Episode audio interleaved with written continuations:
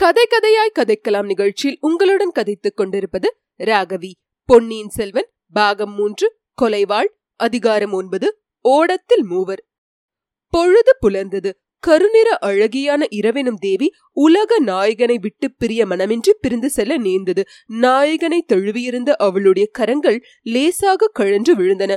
வாழ்க்கையிலே கடைசி முத்தம் கொடுப்பவளைப் போல் கொடுத்துவிட்டு இரவெனும் தேவி இன்னமும் தயங்கி நின்றாள்.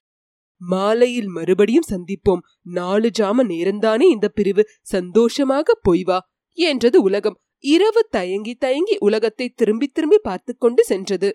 உள்ளத்திலே அன்பில்லாத கள்ளக் காதலனைப் போல் இரவு பிரிந்து சென்றதும் உலகம் மகிழ்ச்சியினால் சிலிர்த்தது. ஆஹா விடுதலை!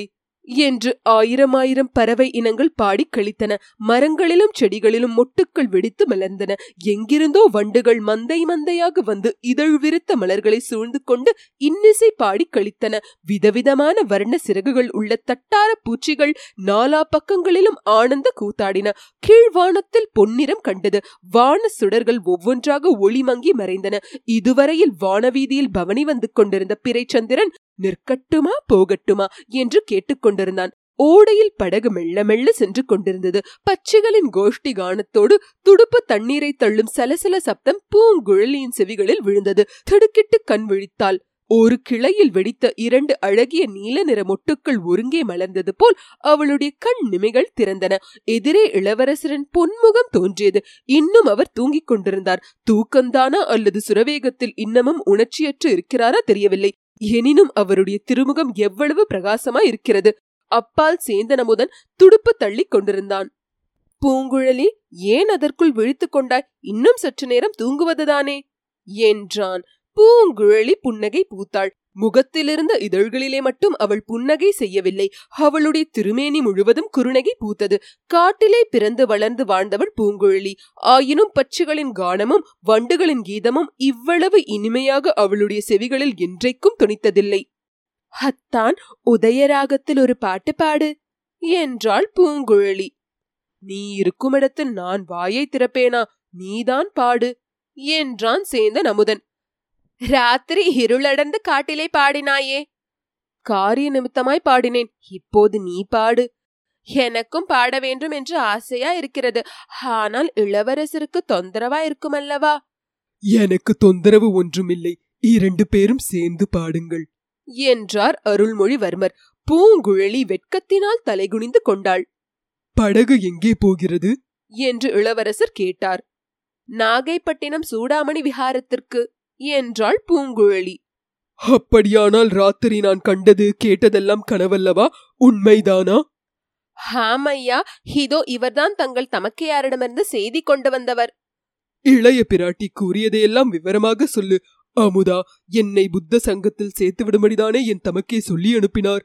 இதற்கு என்ன விடை சொல்வதென்று அமுதன் தயங்கிய போது குதிரையின் காலடி சத்தம் கேட்டது. பூங்குழலியும் சேந்தன் அமுதனும் திடுக்கிட்டார்கள். இளவரசன் முகத்தில் உருமாறுதலும் இல்லை. என் நண்பன் எங்கே? வானர் குலத்து வீரன். என்று இளவரசர் கேட்டார். கேட்டுவிட்டு கண்களை மூடிக்கொண்டார். சிறிது நேரத்துக்குள் குதிரை மீது வந்தியத்தேவன் தோன்றினான். படகு நின்றது. வந்தியத்தேவன் குதிரை மீதிருந்து இறங்கி வந்தான். ஒன்றும் விசேஷமில்லை. நீங்கள் பத்திரமா இருக்கிறீர்களா என்று பார்த்துவிட்டு போக வந்தேன். இனி அபாயம் ஒன்றுமில்லை. என்றான் வந்தியத்தேவன். மந்திரவாதி? என்று பூங்குழலி கேட்டாள். இந்த படகில் இளவரசர் இருக்கிறார் என்ற சந்தேகமே அவனுக்கு இல்லை நான் கூறியதை அவன் அப்படியே நம்பிவிட்டான். அவனை பார்த்தாயா? பார்த்தேன். ஆனால் அவனுடைய பிசாசை பார்த்ததாக பயந்து பாசாங்கு செய்தேன். உன்னை போல பொய் சொல்லக்கூடியவனை நான் பார்த்ததே இல்லை. பொய் என்று சொல்லாதே. கற்பனா சக்தி என்று சொல்லு. இளவரசர் எப்படி இருக்கிறார்? நடுநடுவே விழித்துக்கொண்டு இரண்டு வார்த்தை சொல்கிறார். அப்புறம் நினைவு இழந்து விடுகிறார். இந்த சுரமே அப்படித்தான். எத்தனை நாளைக்கு இருக்கும்? சில சமயம் ஒரு மாதம் கூட இருக்கும். சூடாமணி விஹாரத்தில் பத்திரமாக கொண்டு போய் சேர்த்து விடுங்கள். பிக்ஷுக்கள் வைத்தியம் செய்தால் இரண்டு வாரத்தில் குணப்படுத்தி விடுவார்கள். ஜாக்கிரதை பூங்குழி உன்னை நம்பித்தான் இளவரசரை ஒப்படைத்து விட்டு போகிறேன். உன் அத்தான் எங்கேயாவது கோயில் கோபுரத்தை கண்டால் தேவாரம் பாடிக்கொண்டு சுவாமி தரிசனம் போய்விடுவான் சேந்தன் அமுதன் உன்னோடு பழகிய பிறகு அப்படியெல்லாம் செய்ய மாட்டேன். சிவ கைங்கரியம் செய்யும் ஆசை கூட எனக்கு குறைந்து விட்டது என்றான். என்னால் குறைந்து விட்டதா? அல்லது இந்த பெண்ணினாலா? உண்மையை சொல். சேந்தன் அமுதன் அதை காதில் போட்டுக் கொள்ளாமல் குதிரையை நான் சொன்ன இடத்தில் கண்டுபிடித்தாயா? என்று கேட்டான். குதிரை என்னை கண்டுபிடித்தது? இது நான் உன்னிடம் தஞ்சையில் விட்டு வந்த குதிரை அல்லவா? ஆமாம் இருட்டில் இது அடர்ந்த காட்டுக்குள்ளே என்னை பார்த்துவிட்டு கனைத்தது.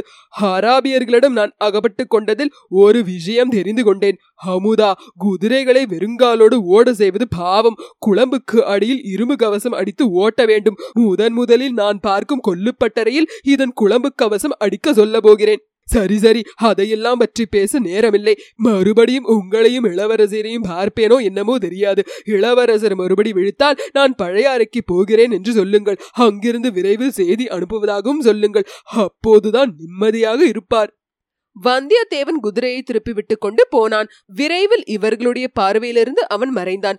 இருபுறமும் தாழம் புதர்கள் அடர்ந்திருந்த ஓடைக்காலின் வழியாக படகு போய்க் கொண்டிருந்தது. பொன்னிற தாழம்பூக்களும் தந்தவர்ண வெண் தாழம்பூக்களும் இருபக்கமும் செறிந்து கிடந்தன. அவற்றின் நறுமணம் போதையை உண்டாக்கிற்று. சில இடங்களில் ஓடைக்கரையில் புன்னை மரங்கள் வளர்ந்திருந்தன. சில இடங்களில் கடம்ப மலர்களும் இருந்தன. முத்து நிற புன்னை மலர்களும் குங்குமவர்ண கடம்ப மலர்களும் ஓடைக்கரைகளில் சொரிந்து கிடந்தன.